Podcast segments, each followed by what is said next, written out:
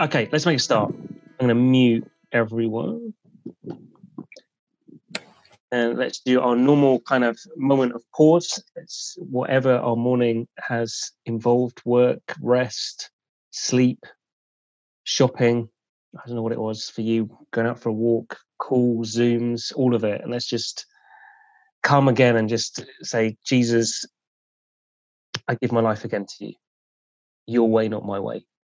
And then, um, Jules, could you pray for us? That'd be great. If you unmute yourself for 30, 40 seconds, and then we'll go from there. We'll just take a moment to silence ourselves.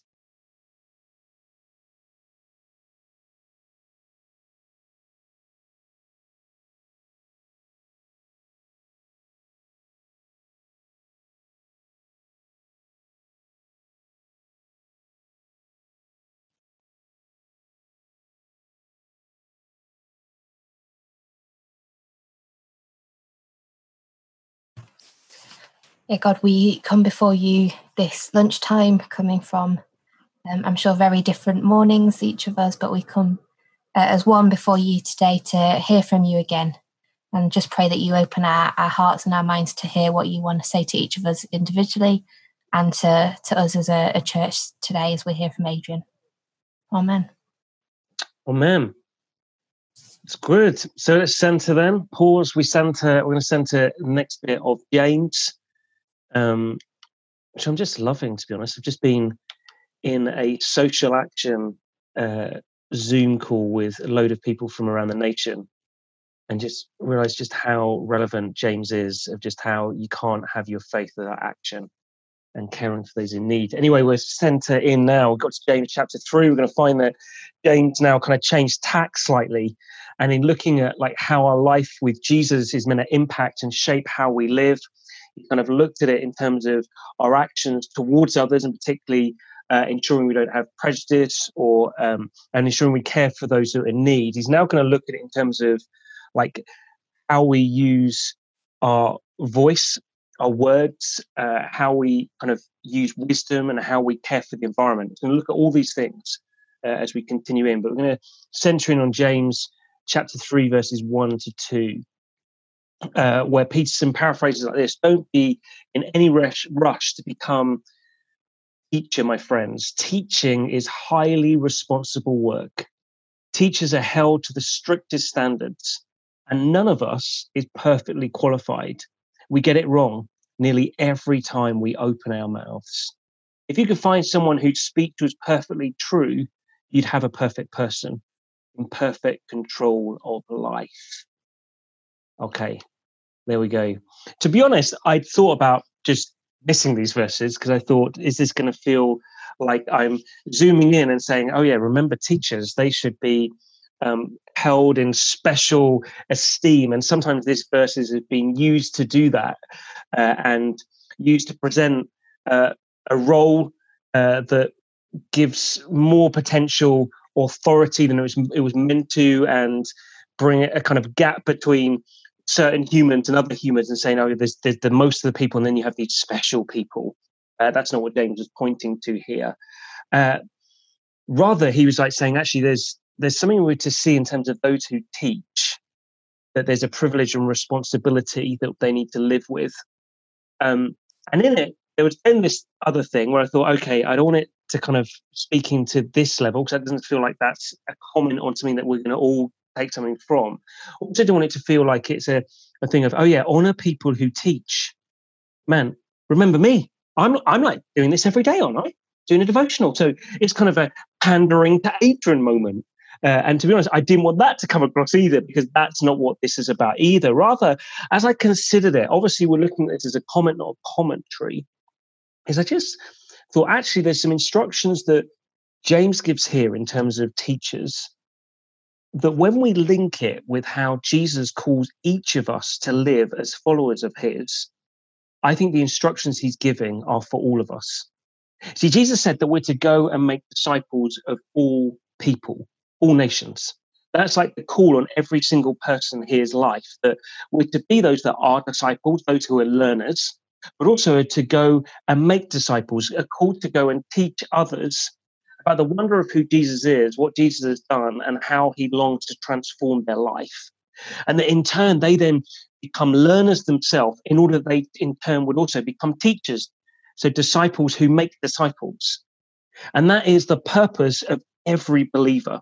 And so if you're ever at a point thinking, what is my life about? Well, your life is a disciple now. You're a follower of Jesus. You're one who's seeking to live a life of learning and seeking to live a life of teaching. Uh, that, that that's how our life is to be. And therefore, when James talks about teachers, the comment I want us to do, and I'm going to hang everything on this one word of teachers, is it involves all of us. We're all called to be teachers because we're all called to make disciples. And therefore, James then specifies, if you like, starts to clarify, like, this is what it looks like to be a teacher. Here's some attributes that you're to know you're to live with uh, as one who's called to teach others about the way of Jesus, about the life that Jesus offers, of how it shapes everything, that then in turn causes others to then become teachers of the way of Jesus. And so, in I think James specifies four things, attributes of what it looks like to be a teacher. Firstly, he says it's a privilege. There's a privilege in teaching others about the wonder of who Jesus is and the life he offers and how Jesus longs to shape others' lives. That's not something to uh, kind of dismiss and think, mm, really? No, no, it's an utter privilege.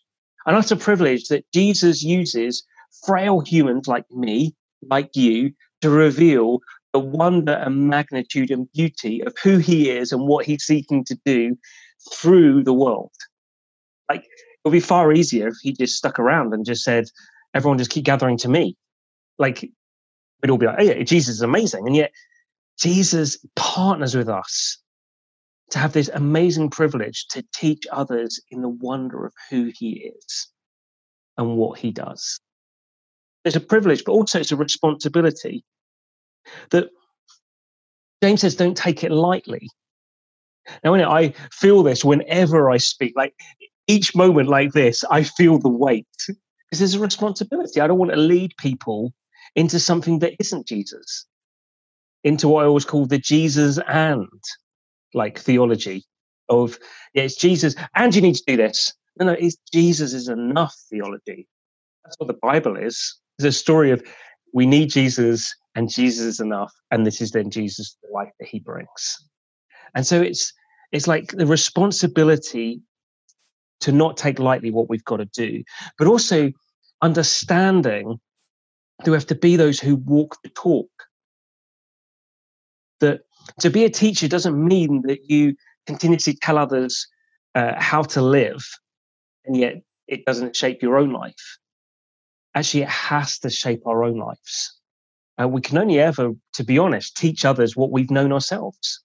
Otherwise, it's theoretical. It's like, I think this concept could be true, and yet this isn't what we're about. We're about, no, no, who Jesus is, what he does, he transformed our lives. And let me teach you about it because this is how he's transformed mine. And so it's about privilege, it's about responsibility of feeling the weight of it, yes, but also understanding that it's a responsibility that it's transforming our lives. And thirdly, I'd say it's about humility. That's what James is saying that I love this, uh, how Peterson paraphrases it, just says, you know, we just get it wrong most of the time. Like, if someone presents presents they've got this thing pinned down, there's some perfect human being. Don't listen to them because no one's perfect. And I love that. I just think that's the reality. It comes with the humility that we get it wrong sometimes. But we also are those who don't have all the answers. I think there's a humility in that that as you teach others, it's not you're coming saying, I've got the whole thing, I've got it pinned down, I know everything here. No, it's like I I kind of know this bit and I'm still trying to work out this bit. I've never thought of that question. And so there's a humility that's involved here. And I, I find that provoking. Am I someone who continuously approaches uh, the call to teach others humility that I, that I haven't got all the answers. I don't need to have all the answers. I'm not perfect. Jesus is. I'm frail. I get it wrong. Can I say just a quick thing? When we get it wrong, let's just admit it. I think one of my best lessons I've learned in my life is just admit it when you're wrong and say sorry and move on. Sometimes that means we see things and I, I, I, can look at some things where I, I used to be so dogmatic on something and say, oh no, it's this way or no way. And then you realize, oh no, I think I think actually it's broader, it's bigger than this. And so I've had to come back and say, oh yeah.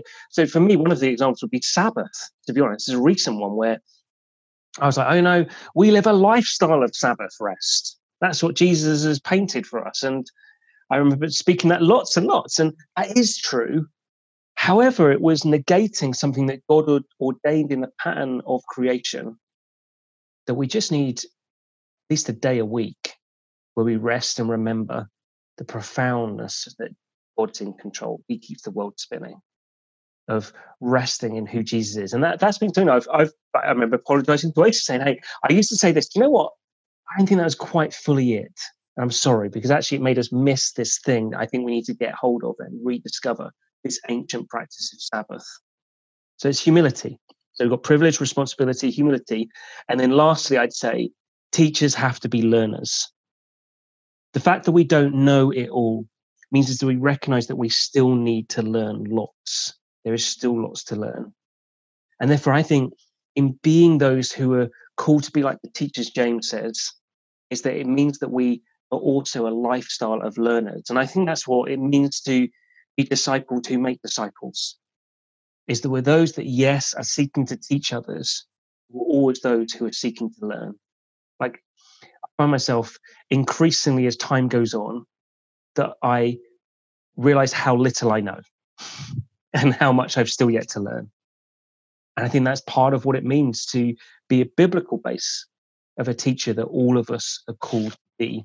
So there we go. That's what I think there is from this James moment. So let's have a couple of things to consider as we continue through our day.